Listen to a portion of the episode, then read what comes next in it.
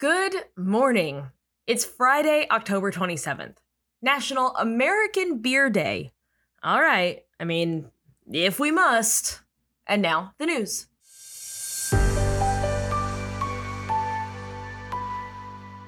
We'll start with an update on the shooting in Maine, where the death count has been changed and is now eighteen. Yesterday, I said twenty-two. That number came from N B C News. Not to blame them, I'm just telling you where I got it from. Uh, things were obviously very fluid, and so it, it makes sense that there would be a little bit difference of a number. As of this recording, eighteen has been the number the entire day. Police are still looking for Robert Card, the person of interest in this shooting.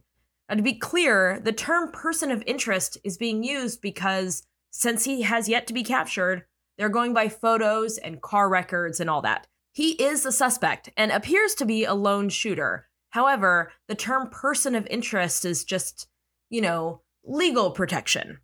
So that's why they're calling him that.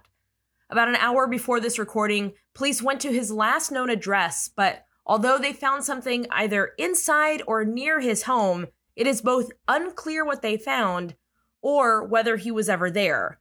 If something changes before this episode is published, you'll hear a record scratch. But police have left that house now, after surrounding it for a few hours. In case you're wondering what Michael Johnson, the new Speaker of the House, had to say about this horrific tragedy, here you go. Quote, "This is a dark time in America. Prayer is appropriate in a time like this, that evil can end and the senseless violence can stop."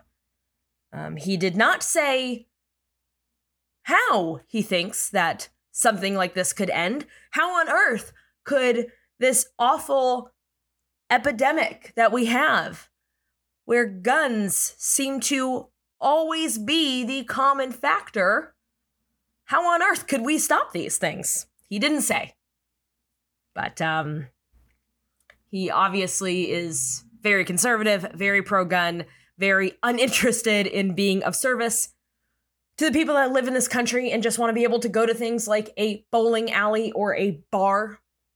So he has not said that he wants to bring up any type of assault weapons ban, even conversation in the House. So don't expect that. Not that you were, not not that anybody at this point would expect something to be done. But um, Michael Johnson would like you to know that um, prayers are what's needed right now.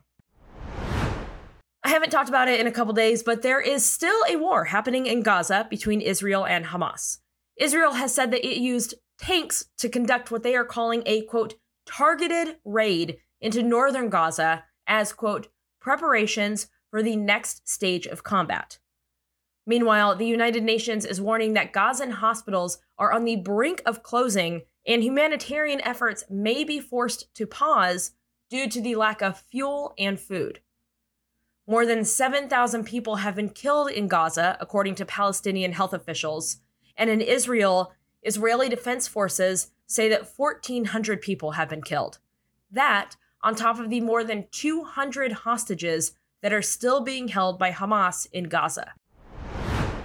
New York House Republicans have moved to force a vote to expel George Santos from Congress.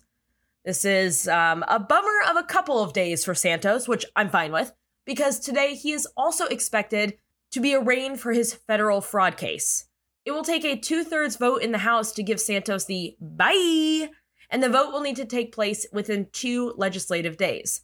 So that'll be towards the end of next week, because after working hard doing nothing, the House has taken a long weekend. Neat. They're back on Wednesday. And how about another story about the House? Jamal Bowman, a freshman New York Democrat, pled guilty on Thursday to a misdemeanor charge of pulling a fire alarm late last month. There was no fire. He says he was just trying to get to a vote on time, and normally that door is open and the fire alarm opens the door. I'm going to say something wild, but I don't think we know the whole story. But you know what? At least he admits he did it. His sentencing has been deferred for three months, and during this time, he will be on probation, will need to pay a one thousand dollars fine, and write an apology letter to the Capitol Police. If he does all that and doesn't break probation, Prosecutors will drop his charges at his January twenty-ninth sentencing hearing. Stop me if you've heard this before. Republicans have violated a civil rights law by drawing a congressional map that dilutes the power of Black voters, and now a new map must be drawn. Yeah, we know this story. This time, though, hey, this time the ruling came from Georgia, where Judge Jones wrote that the court will, quote, not allow another election cycle on redistricting plans, end quote, that have been found to be unlawful.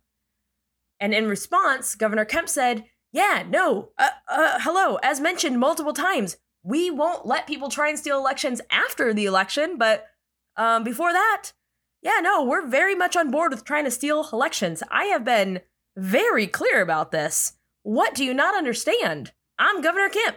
No, he didn't say that with words, just with his actions. Kemp called a special session of the state's General Assembly, which will start November twenty-ninth and give lawmakers ten days to meet the judge's December eighth deadline. And that's it. That's the news. See why a beer day is good? It's also Global Champagne Day. And if you don't partake in either of those days, that's fine, but just please go do something nice for yourself.